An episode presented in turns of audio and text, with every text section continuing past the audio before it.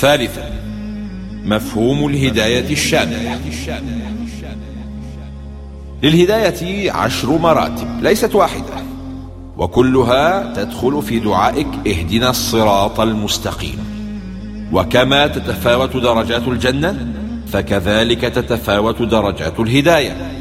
جعلها ابن القيم عشر مراتب وأنا أسوقها هنا مع مثال توضيحي وهو الصلاة. وجعلت كلامي شارحا لكلام الإمام بين قوسين لمزيد الإيضاح ويمكن إسقاط هذه المراتب على أي عبادة أخرى وليس الصلاة فحسب. قال رحمه الله ثم يشهد أي العبد من قوله اهدنا عشر مراتب. إذا اجتمعت حصلت له الهداية. المرتبة الأولى. هداية العلم والبيان. فيجعله عالما بالحق مدركا له أي يعلم فضل الصلاة وأنها فريضة. المرتبة الثانية. أن يقدره عليه أي يقدر ببدنه على القيام بواجب ربه. المرتبة الثالثة. أن يجعله مريدا له أي يرزقه الله الرغبة في أداء الصلاة وإرادتها فإن قلبه قد يكره الصلاة ولا يطيقها لولا عون الله. المرتبة الرابعة أن يجعله فاعلا له أي أن يقيم الصلاة فعلا. المرتبة الخامسة أن يثبته على ذلك ويستمر به عليه. كثير من الناس يصلي ثم ينقطع ولا يواظب وهذه آفة الكثيرين المرتبة السادسة. أن يصرف عنه الموانع والعوارض المضادة له.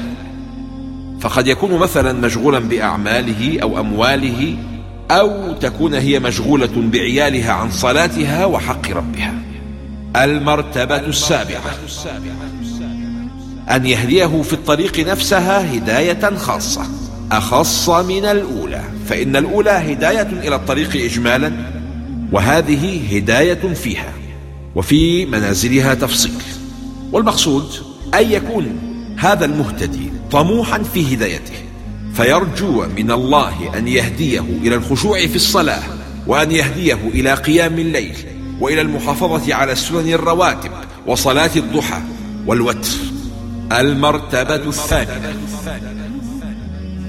أن يشهده المقصود في الطريق وينبهه عليه فيكون مطالعا له في سيره ملتفتا إليه غير محتجب بالوسيلة عنه أي أن يرى في الصلاة صلة بالخالق وغرضها بلوغ رضاه فليس الغرض القيام بمظاهر الصلاة فحسب بل بلوغ مقاصدها ورب مصل وصلاته تدعو عليه وكم من داع دعاؤه مردود عليه. المرتبة التاسعة. أن يشهده فقره وضرورته إلى هذه الهداية فوق كل ضرورة. فلولا الله ما اهتدى. ولا ركع ركعة. ولا سجد. وهذه الهداية أهم إليه من طعامه وشرابه. فبدونها حسرة وكبد في عذاب الأبد. المرتبة العاشرة. أن يشهده الطريقين المنحرفين عن طريق الهداية. وهما طريق أهل الغضب الذين عدلوا عن اتباع الحق قصدا وعنادا وطريق أهل الضلال الذين عدلوا عن الهداية جهلا وضلالا. ثم يشهد جمع الصراط المستقيم في طريق واحد عليه جميع أنبياء الله ورسله.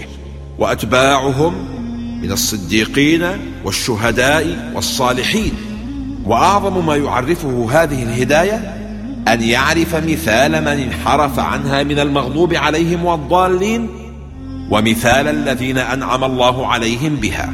فيعلم أن ثمرة صلاته المرجوة هي النجاة من غضب الله عليه والضلال وأن يرزقه الله نعمة الهداية التي رزقها الأنبياء والصالحين. فهذا هو الجمع الذي عليه رسل الله وأتباعهم. فمن حصل له هذا الجمع فقد هدي الصراط المستقيم. عرف ربه الهادي. من اهتدى ثم ارتقى في مدارج الهداية ولم يتوقف لحظة عن السير فيها. وما عرف ربه الهادي. من توقف في الهداية عند درجة وسرعان ما نزل عنها وتقهقر.